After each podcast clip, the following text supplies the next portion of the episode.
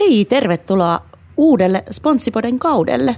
Me aloitetaan tämä kausi railakkaasti nimittäin tosi mielenkiintoisella aiheella, eli vaikuttajamarkkinoinnilla. Ja siihen me saatiin aivan mestaripuhuja. Tervetuloa Inna. Kiitos oikein paljon. Ihan mahtavaa olla täällä mukana. Ja ihana kun tulit ja mahtavaa kun tekin olette nykyään meidän Spotin toiminnassa mukana. Haluaisitko vähän kertoa susta ja sun taustoista ja Ping Helsingistä tietysti myös?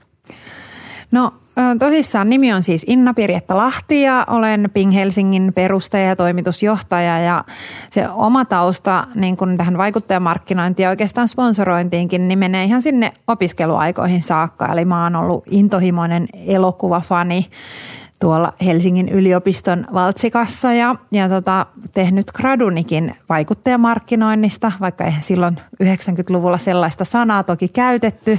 Mikä se sana muuten silloin oli? Kiinnostaa. No mun gradun otsikko oli Filmitähdet yrityksen myyntimiehinä elokuva markkinointiviestinnän välineenä. Ja mun, mun yhtenä case studina oli, mä opiskelin silloin Münchenissä, oli James Bond ja BMW.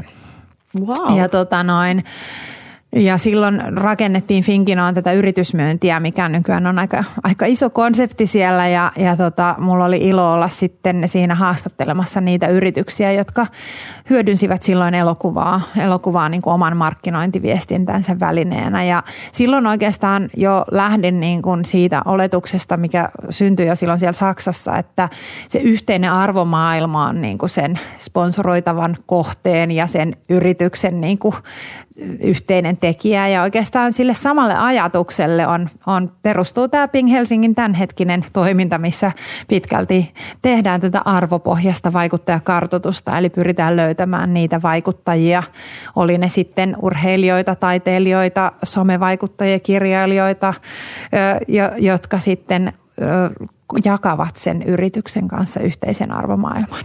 Eli niin kuin se on se tausta oikeastaan sieltä 90-luvulta saakka ollut se sama – ja yrittäjänä mä oon toiminut, mulla on kymmenenvuotis juhlavuosi käynnissä. Onneksi olkoon. Kiitos. Ja, ja sota, todellakin niin Ping Helsingin kanssa me tällä hetkellä autetaan meidän asiakkaita merkityksellisessä markkinoinnissa ja meidän välineinä siihen on sitten vaikuttajamarkkinointi, sosiaalinen media ja vastuullisuusviestintä. Eli se on se yhdistelmä, mitä me tehdään. Me uskotaan siihen, että onnistunut vaikuttajayhteistyö lähtee liikkeelle tietysti yrityksen tai organisaation tavoitteista, jotka pitää olla mm-hmm. kristallin kirkkaat ja selkeät. No. Pitää olla hyvin määritelty kohderyhmä, jotta sieltä, sieltä tiedetään, kenelle tässä ollaan puhumassa ja kirkastettu ydinviesti ja teemat, että mitä ollaan viestimässä. Mutta sitten on tärkeää ymmärtää, että kun tehdään sitä vaikuttajamarkkinointia, se tehdään kuitenkin sen vaikuttajan ehdoilla. Mm-hmm. Se on sen vaikuttajan tai sponsoroitavan kohteen elämä, johon mennään mukaan mukaan. Se on sen vaikuttajan tai sponsorointikohteen luottamus, jota ruvetaan lainaamaan siihen yrityksen tai organisaation tekemiseen. Se on hyvin tärkeää ymmärtää. Se on ehkä myös se isoin ero siihen muuhun median ostamiseen, että sitä vaikuttaja vaikuttajatekemistä ei kannata niin kuin lähteä ostamaan mediana. Ja, mm-hmm. ja se on ehkä myös se iso virhe, mitä helposti tehdään, että lähdetään suhtautumaan siihen mediana, jolloin usein jää myöskin hyödyntämättä sitten iso, iso joukko mahdollisuuksia. Sitten kun puhutaan siinä sosiaalisen median toimintaympäristöstä, niin se kolmas win on siellä se yleisöä palvellen. Eli on tosi tärkeää, että me pyritään tuottamaan sellaista sisältöä, joka aidosti tuottaa jotain lisäarvoa sille yleisölle siellä somessa, koska, koska eihän me haluta häiritä ketään, vaan me halutaan mm. aiheuttaa tunteita tai me halutaan tuottaa tietoa tai, tai viihdyttää. Eli, eli se, että millä lailla me ollaan sitten mukana siinä meidän vaikuttajan tai sponsoroitavan kohteen fiidissä ja elämässä. Ja sitten se neljäs win on tietysti se, että miten me voidaan organisaationa tai yrityksinä tai vaikuttajina olla mukana muuttamassa tätä maailmaa. Mikä on se yhteiskunnallisen vaikuttamisen kulma, joka meillä voi sen meidän kaupallisen, liiketoiminnallisen tai muun strategisen tavoitteen ohella olla, mikä, mikä aidosti sitten liikuttaa tätä maailmaa parempaan suuntaan. Et se on niinku se perusta, mikä siellä meidän tekemisen taustalla on. Aika hienosti avattu ja siis tosi mahtavasti. Huomaa, että sä oot varmaan puhunut tästä aika monta kertaa ennenkin.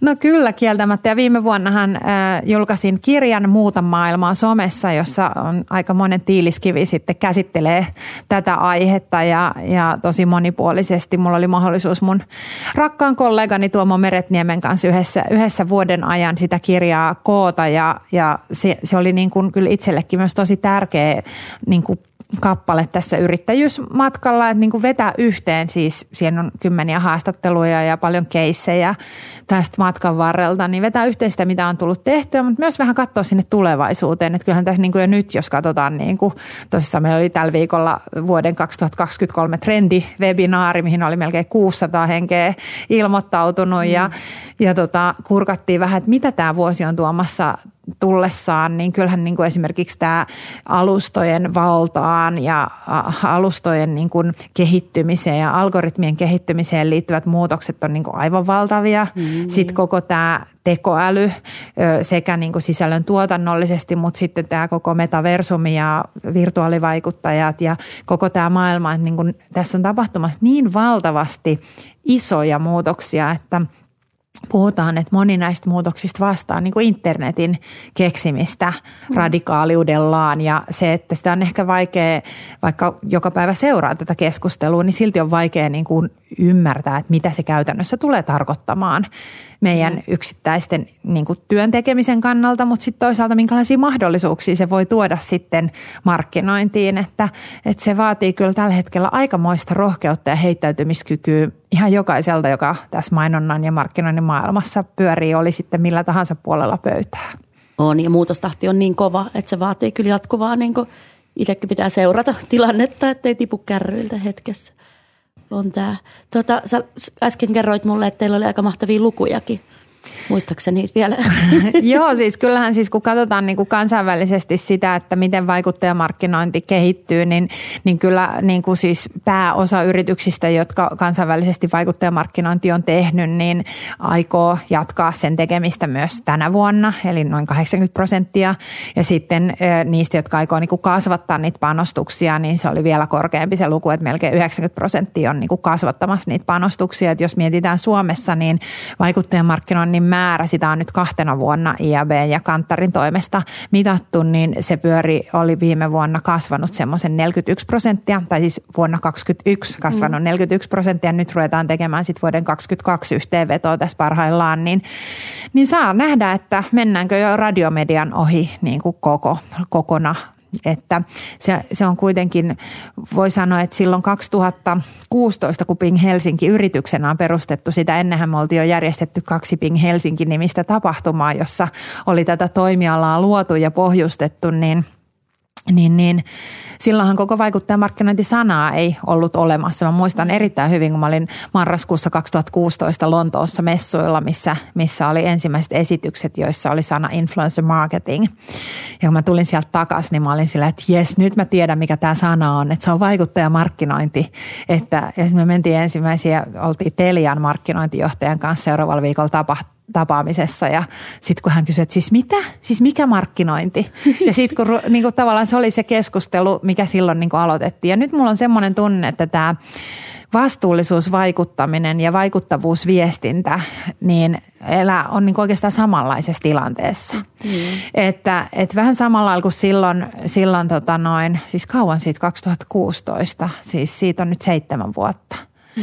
Eli, eli silloin seitsemän vuotta, siis ja samana vuonna kun mä oon aloittanut yrittäjänä 2013, niin samana vuonnahan on perustettu esimerkiksi Trot Networks. Ja mm. että niin kuin tosi moni yritys on silloin samaan aikaan käynnistynyt, niin nyt puhutaan tästä vastuullisuusviestinnästä, puhutaan paljon viherpesusta, puhutaan niistä ongelmista, mitkä siihen vastuullisuusviestintään liittyy, puhutaan siitä, että yrityksiä ei uskota, toisaalta puhutaan mm. siitä, että kuluttajat vaatii yrityksiltä vastuullisuutta. Ja ja eh, Suomessahan tilanne on se, että tosi monilla yrityksillä, jos verrataan kansainvälisesti, niin, niin, kuin niin sanotusti on puhtaat jauhot pussissa. Kyllä. Eli niin kuin monia asioita tehdään jo tosi hyvin mutta niistä ei osata viestiä mm. oikein eikä varsinkaan uskottavasti. Mm.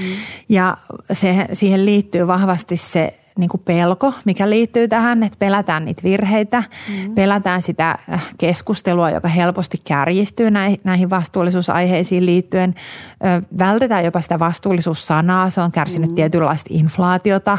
Kyllä. Ja sitten ei osata käydä sitä keskustelua. Ei, osata, ei ymmärretä sitä vuorovaikutteisen median ja tämän hybridin mediaympäristön niin kuin vaadetta ja sitä, että se valta on siirtynyt sinne yleisöille ja ei ehkä ymmärretä sitä, että se mahdollisuus olla vain hiljaa, niin se tavallaan niin kuin ovi on jo mennyt kiinni. Kyllä. Et se ei niin kuin hyödytä ketään, mutta sitten siihen keskusteluun pitää olla valmistautunut. Hmm. Ja tämä liittyy totta kai tosi vahvasti myös niin kuin sponsorointiin, koska, koska niin niin kun, kun vaikka urheilusponsoroinnissa, niin ne on yleensä ihmisiä, mm-hmm. ketkä siellä kuitenkin sitten ne tulokset tekee, Kyllä. ne itse urheilijat, niin, niin se menee siis tosi pieniin valintoihin. Se, että minkälaisella autolla se urheilija ajaa tai minkälainen ruokavalio sillä on tai minkälaisissa tilaisuuksissa se näyttäytyy tai minkälaisessa seurassa. Että niin kuin tavallaan sen ymmärtäminen, niin, niin kuin mistä me ollaan puhuttu tässä nyt oikeastaan 2018 alettiin tekemään ensimmäistä kertaa semmoista selvitystä yhteen yhteistyössä huoltovarmuusorganisaation Mediapoolin kanssa, missä lähdettiin selvittämään, että miten nämä somessa toimivat vaikuttajat, joista osa sitten voi olla vaikka urheilijoita taustaltaan, mm. niin kokee sen oman yhteiskunnallisen vaikuttavuutensa ja vastuunsa. Ja oli oikeastaan aika hämmästyttävää ja silmiä avaavaa tajuta silloin, että moni ei kokenut. Moni mm. ei niin kuin mieltänyt sitä, että se mun ö, miljoonan seuraajan yleisö, että mulla olisi jotain yhteiskunnallista vastuuta. Mm. Ja sitten äh, hän tässä tehtiin tosi paljon isoja toimenpiteitä niin kuin yhteiskunnallisissa viestinnässä, esimerkiksi korona-pandemian mm. aikana, jolloin meilläkin oli kunnia olla mukana valtioneuvoston viestintäkampanjassa, missä oli, tai viestintähankkeessa, missä oli mukana sitten lopulta noin 2000 somessa toimivaa vaikuttajaa. Se oli ihan puhdasta viestintätyötä, ei siis mitään kaupallisia yhteistöitä, vaan nimenomaan jaettiin sitä tietoa sellaisessa muodossa, että se oli somevaikuttajillekin helposti ymmärrettävää ymmärrettävää. Ja sen jälkeen, kun tehtiin sitten tätä samaa mittausta siitä oman yhteiskunnallisen vaikuttavuuden ymmärtämisestä, niin selkeästi oli nähtävissä, että tosi moni useampi ymmärtää sen, että hei, sillä mun tekemisellä on vaikutusta muuhunkin kuin vaikka uusien lenkkareiden ostamiseen tai, tai näin, että, että mä pystyn oikeasti niillä omilla valinnoilla ja sanomisilla ja sanomatta jättämisillä vaikuttaa tosi paljon. Ja myös mm. niillä omilla kulutuspäätöksillä. itse asiassa tänä aamuna meillä oli erittäin mielenkiintoinen webinaari, missä oli 70 somevaikuttaja tieteen alan edustaja Suomen ympäristökeskuksen kanssa keskustelemassa niin kuin nimenomaan siitä, että miten niin kuin tieteen tekijät ja, ja vaikka niin kuin ympäristöväittämiin liittyvä tieto voisi paremmin tavoittaa niin kuin myös somevaikuttajien kautta sitten kuluttajat. Totta. Eli, eli tosi, tosi paljon on hyvää duunia tehty, mutta on kyllä vielä paljon työtä tehtävänä. Ihan varmasti, mutta tässä näkyy mun mielestä selkeä muutos myös niin vaikuttajamarkkinoinnissa, että nykyään vaikuttajat on itsekin tai sponsoroitavat kohteet niin tosi tarkkoja, että ketä nekin ottaa tavallaan yhteistyöhön. Että jotenkin se tuntuu, että kun se alkoi, niin, niin tavallaan niin sanotusti rahalla pystyy ostamaan kaikkea, mutta nyt siitä on just tullut, niin kuin sanoit, niin paljon arvopohjaisempaa ja tavallaan siinä puoli ja toisin niin kuin ollaan tosi tarkkoja, että vastaako tämä mun brändiä ja muuta, niin mun mielestä se on tosi hienoa. Kyllä ja tämä, on, tämä onkin tosi kiinnostava näkökulma just tämä brändin, niin kuin tavallaan se, tästä oli itse asiassa siinä meidän trendivebinaarissa viime viikolla Hanna Reinikainen, tutkijatohtori Helsingin, kuluttajatut, Helsingin yliopiston kuluttajatutkimuslaitokselta, niin oli, oli kertomassa tuoreita tutkimustuloksia siitä, että miten se vaikuttajan ää, brändi vaikuttaa sit siihen yritykseen tai organisaatioon, yhtä lailla miten se sponsoroitavan kohteen brändi vaikuttaa sitä, pystyy pystyy varmasti suoraan, suoraan niin kuin, mutta myös päinvastoin. Kyllä. Ja erityisesti tässä olisi tutkittu tämmöisiä skandaaleita ja tämmöisiä, että miten niin kuin erilaisia, erilaiset tilanteet sit vaikuttaa ja miten niihin tulisi reagoida tai ei tulisi reagoida. Ja kyllä se niin kuin ehkä se yksittäinen sana, joka siinäkin tutkimuksessa ikään kuin oli se avain siihen onnistumiseen, niin on avoimuus. Hmm. Että sen niin kuin hyväksyminen, että tämä tämän päivän mediaympäristö – ja kuluttajakäyttäytyminen vaatii sitä vuorovaikutusta. Se vaatii sitä halua ja kykyä avoimesti kertoa kaikenlaisista tilanteista, myös niistä haasteista. Mm. Ja se äh, niin kuin tilanne, että vaikka jos äh, te, teidän yritys sponsoroi jotain urheilijaa ja sitten yrityksessä tapahtuu jotain – ja te ette informoi niitä teidän sponsoroinnin kohteita, vaan he kuulee siitä sitten omilta someseuraajiltaan. Niin se on niin kuin aivan kestämätön tilanne. Ja sellaista ei saisi niin kuin missään tapauksessa päästää tapahtumaan. Ja tietysti vastaavasti toisinpäin. Mutta että kyllä tämä tutkimuskin niin kuin korosti sitä, että se vastuu siellä yrityksillä on vielä isompi. Mm, että kuitenkin täytyy huomioida, että siellä yrityksissä ja organisaatioissa on kuitenkin aina se ammattimainen niin kuin organisaatio tekemässä kyllä. ja ihmiset, niin kuin useita ihmisiä ja näin poispäin. Ja vaikuttajat ja ne sponsoroinnin kohteet on hyvin usein yksittäisiä ihmisiä. Että. Just näin. Ja siellä on kriisiviestinnät ja muut kunnossa niin. ja tavallaan tiedetään, niin. mitä vastataan. Mutta Just niin, ja se, että, että silloin sitä. kun on se yhteistyö, niin, niin se, se tavallaan sen yhteistyön pitäisi ulottua myös näihin kriisitilanteisiin sillä lailla, että myös niissä tilanteissa se vaikuttaja otetaan sinne sen yrityksen siipien suojaan ja yhdessä ratkotaan niitä ja tarjotaan sitä tukea myös siihen kriisitilanteeseen. Että, että tässä viime vuonnakin on ollut useita, useita esimerkkejä siitä, missä tosi isot kansainvälisetkin yritykset on Suomessa tehnyt sitten semmoisia lähtöjä, jotka on sitten kallistunut sinne viherpesun puolelle mm. ja sitten vaikuttajat on jätetty hyvin yksin siinä tilanteessa pahimmassa tapauksessa vastaamaan jopa medialle, mm. medialle suoraan kyselyihin, että se on niin kuin – jotenkin vaikea ymmärtää, että miten sitä ei sitten sellaisessa tilanteessa tajuta, että hei, meidän kannattaa olla tässä niin kuin yhtenä rintamana yhdessä miettiä ja yhdessä ratkoa nämä haasteet ja löytää ne parhaat ratkaisut. Ja parhaimmillaan tuommoinen kriisi ihan samalla lailla kuin aviokriisi tai työyhteisökriisi tai mikä mm. tahansa, niin voi niin kuin vahvistaa sitä yhteistyötä sen sijaan, että se hajottaisi sitä. Ei kun just näin, näin mäkin ajattelisin ja sitten tavallaan Suomi on kuitenkin pieni maa ja ihmiset puhuu, puhuu paljon ja jos tuommoisia kupruja tulee, niin, niin se helposti myös niin kuin – sitten seuraavat vaikuttajat ei edes halua tehdä sitä yhteistyötä enää. Niin kuin, ja Todellakin, tiiäksä, että, kyllä, just että näin. aina kannattaisi itse täysin samaa mieltä tuosta avoimuudesta. Ja, aika mielenkiintoisia ja mielenkiintoisesti kasvanut tämäkin. Tulee tämmöisiä erikoisia juttuja vastaan. On ja siis onhan tämä niinku hienoa, miten niinku tavallaan just se, että kuinka paljon esimerkiksi tutkimusta tähän vaikuttajamarkkinointiin liittyen tänä päivänä tehdään. Et silloin mm. kun me Ping Helsingissäkin aloitettiin tekemään meidän ensimmäisiä niinku Ping Metrics-tutkimuksia, niin, niin ei niinku vaikuttajamarkkinointia tutkinut oikeastaan kukaan. Niinpä. Että tota, nyt, nyt on, meillä on taas tänä keväänä, tänä keväänä tarkoitus äh, niinku tehdä se meidän, meidän tota noin tutkimus ja seurata vähän sitä, että miten se vaikuttajien niinku kuin yhteiskunnallinen rooli on sitten tässä kehittynyt ja muuttunut ja, Just näin. ja tota, miten tätä vastuullisuusviestintää voidaan sitten, miten niin kuin ihmiset siihen suhtautuu, kuluttajat. Mitäs mieltä sä oot? Nyt on tullut kauheasti näitä kaikki, tai siis vaikuttaa markkinointi tietty, kun alkaa bisneksenä olla niin iso, niin tulee tosi paljon toimijoita. Ja nyt on tullut kaikki näitä mikrovaikuttajia, onko ne minivaikuttajia vai mitä sen termit on, niitä on vaikka mitä nykyään. Mitä sä oot niistä mieltä?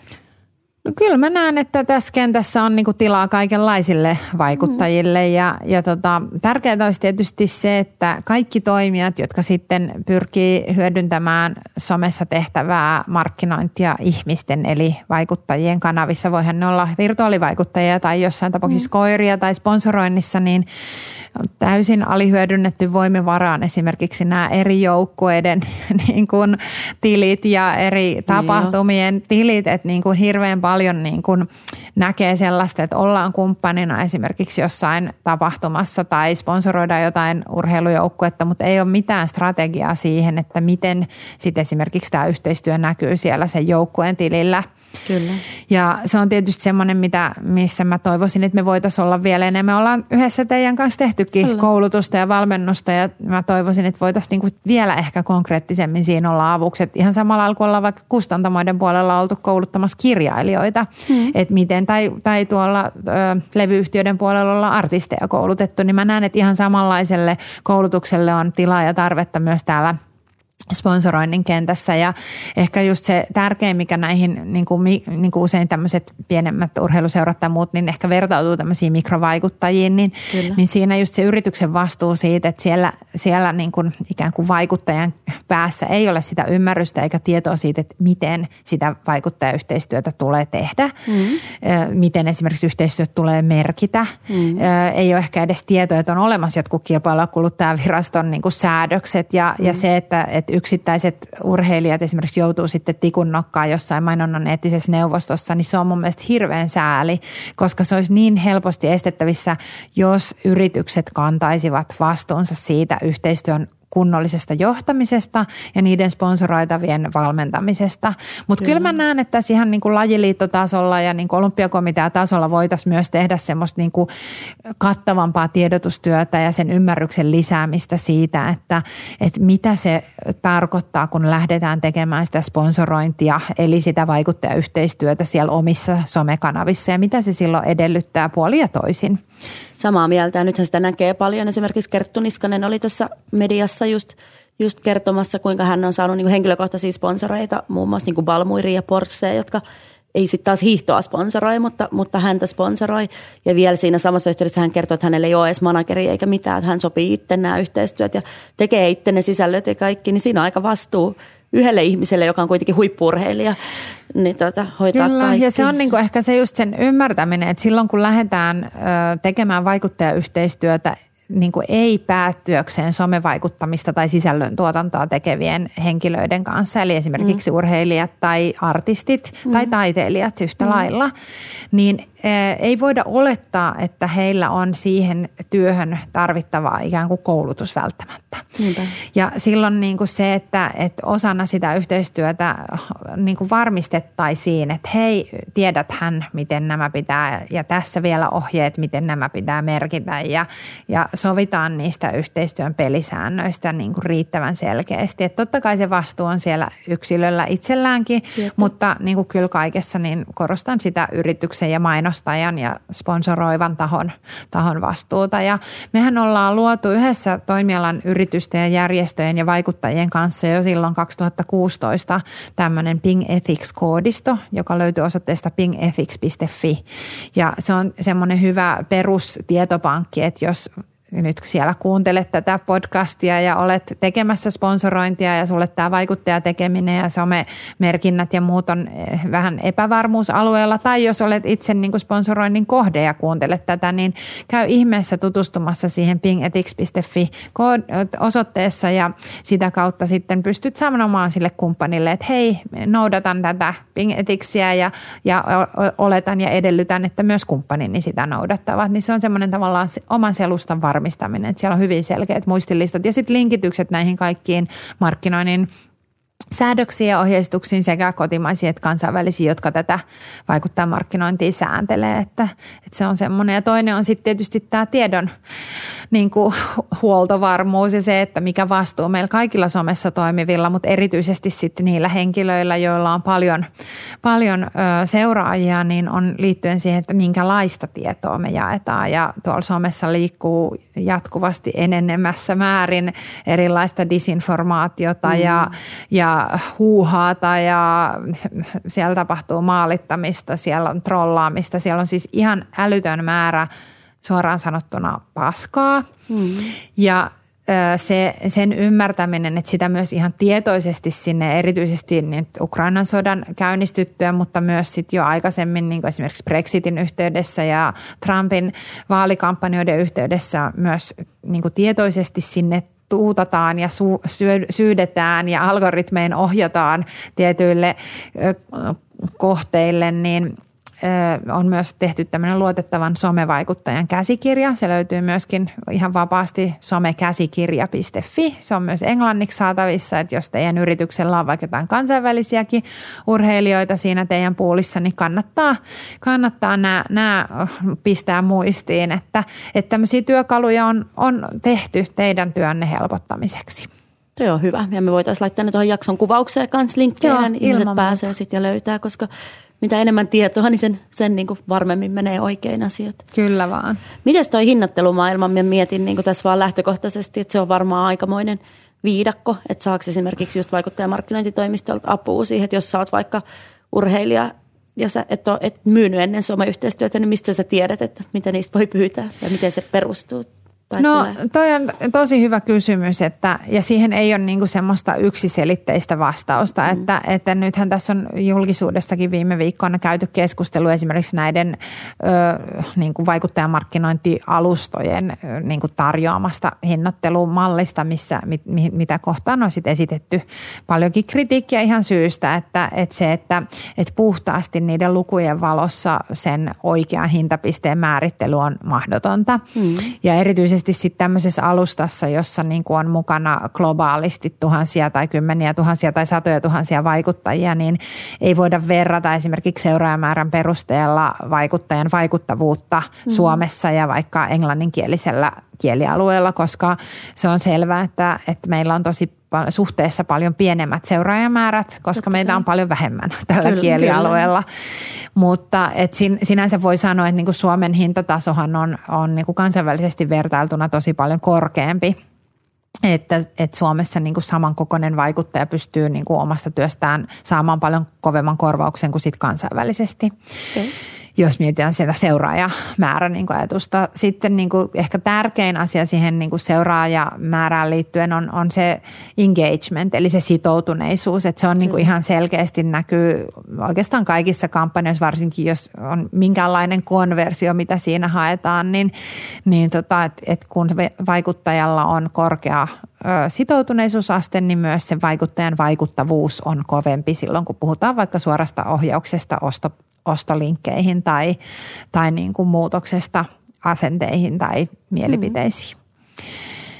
Ja, ja tota noin, että noin on ehkä semmoisia, mutta sitten kolmas äh, iso tekijä on tietysti se, se vaikuttajan kokonaistunnettuus muuten ja se mm. vaikuttajan mm. näkyvyys esimerkiksi perinteisessä mediassa, että jos ajatellaan mm. niin kuin, nimenomaan niin kuin NS-perinteisiä sponsorointikohteita, urheilijoita, taiteilijoita, niin siellähän on paljon sit sitä myös muuta niin kuin mm. näkyvyyttä, jolle totta kai lasketaan arvoja ja jo, johon se ehkä se sponsoroinnin arvo aikaisemmin on perustunutkin. Mm, että. Että tota, mutta et sen ymmärtäminen, että siellä – sosiaalisen median puolella tavallaan sillä jossain kuvassa näkyvällä logolla ei välttämättä ole niin sanotusti mitään arvoa, vaan enemmän on sitten arvoa sillä idealla ja sillä sisällöllä, joka herättää siinä katsojassa tai sen sisällön kuluttajassa jonkun tunteen.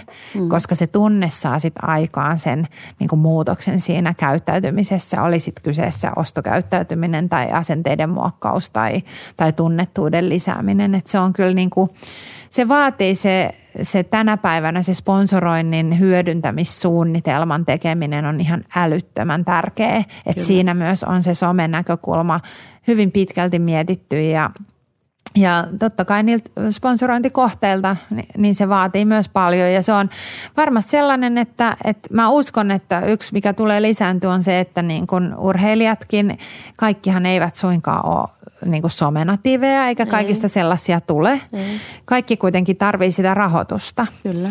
Ja voi olla, että on niin kuin ihan perusteltua, että lajiliitot esimerkiksi sit hankkii konsultteja tai niin kuin nyt just tässä mainitsinkin noin kirjailijat, niin mm. siellä esimerkiksi kustantamot on hankkinut meiltä vaikka niin kuin tietyille kirjailijoille ö, somestrategian tai sisältösarjat tai somesparrausta tai jopa ihan sisällön tuotantoa, jotta mm. saadaan niiden tiettyjen kirjailijoiden somepresenssi riittävälle tasolle, että voidaan vakuuttaa ne, ne ö, ikään kuin lukijat siitä, mm. että tämä on relevantti et mun mielestä hyvä esimerkki tässä niin kuin tuolla kirjapuolella on nyt Satu Rämö, joka on niin kuin noussut ihan mielettömäksi megahitiksi. Totta kai hänen kirjoittamansa kirja on loistava, Kyllä. mutta ei se nyt pelkästään siitä johdu. Mm. Kyllä se somepresenssi ja sen somen taitava hyödyntäminen ja systemaattinen ja määrätietoinen tekeminen on osa sitä kokonaismenestystä.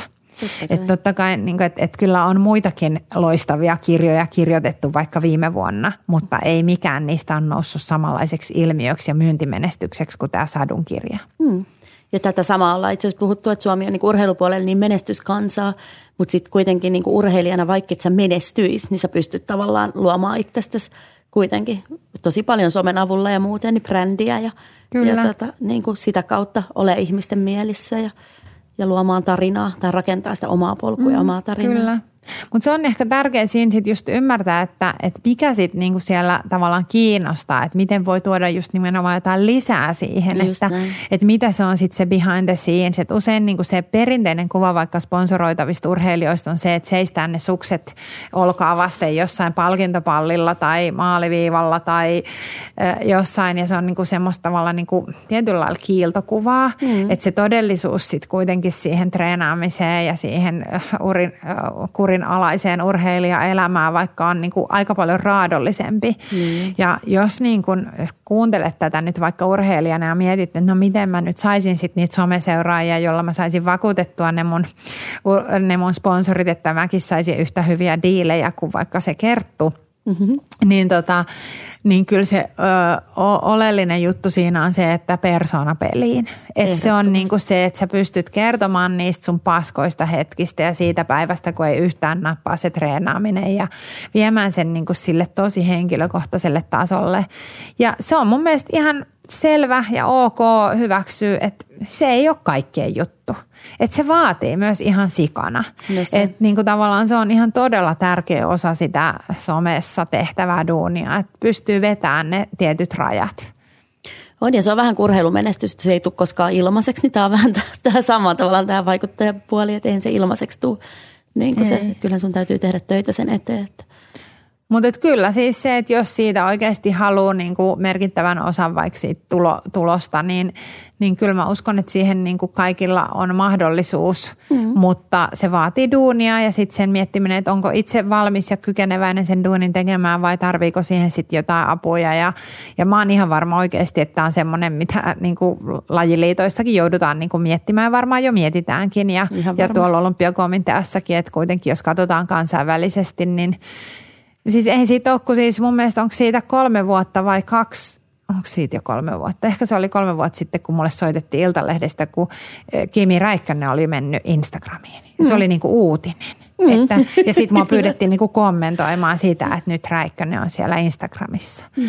Niin tavallaan kolme vuotta on aika lyhyt aika, jos on. mietitään niinku markkinoinnin tai sponsoroinnin historiaa – on. Että, tota, että se vaatii ihan oikeasti nyt jokaiselta markkinointia ja sponsorointia tekevältä, että hei nyt oikeasti tämä homma pitää niin ottaa haltuun ja miettiä, että millainen se meidän ostopolku siellä, siellä somessa on, koska, koska se pelkkä urheilusivuilla julkaistu kuva tai kulttuurisivuilla julkaistu teatteriarvio tai, tai muu, niin mm. ei ole enää se riittävä.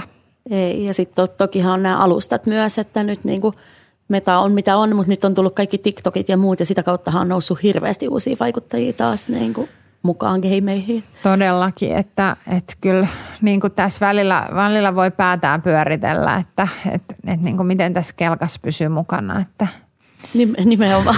siis se vaatii kyllä, niin kuin, että jos se tavallaan toimistollakin on aika haastavaa pysyä kelkas mukana, niin sitä ajattelee joku yksittäinen vaikuttaja, niin ei varmaan ihan helppoa aina.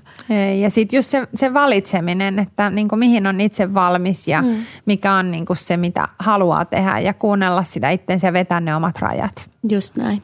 Se on tärkeää niin kuin kaikessa. Mutta sä mainitsit tuossa aikaisemmin, että, että sun mielestä seurat alihyödyntää niiden kanavia ja tapahtumatkin, niin ehkä mainitsitkin jotain lääkettä, mutta kerron, kerron näille kaikille seuroille ja tapahtuma-ihmisille, jotka tätä kuuntelee, mit, mitä niiden pitäisi tehdä? No mun mielestä se suunnitelma on se tärkein. Eli niin kuin tavallaan se, että jos teillä on tapahtumassa vaikka jotain kumppaneita, niin mietitään tosi tarkkaan jo etukäteen, että miten se kumppani tai ne kumppanit näkyy siellä teidän somessa ennen tapahtumaa, tapahtuman mm. aikana ja tapahtuman jälkeen. Ja sitä kautta myöskin sitten perustellaan niille teidän kumppaneille se investoinnin ikään kuin, tai sen panostuksen arvo.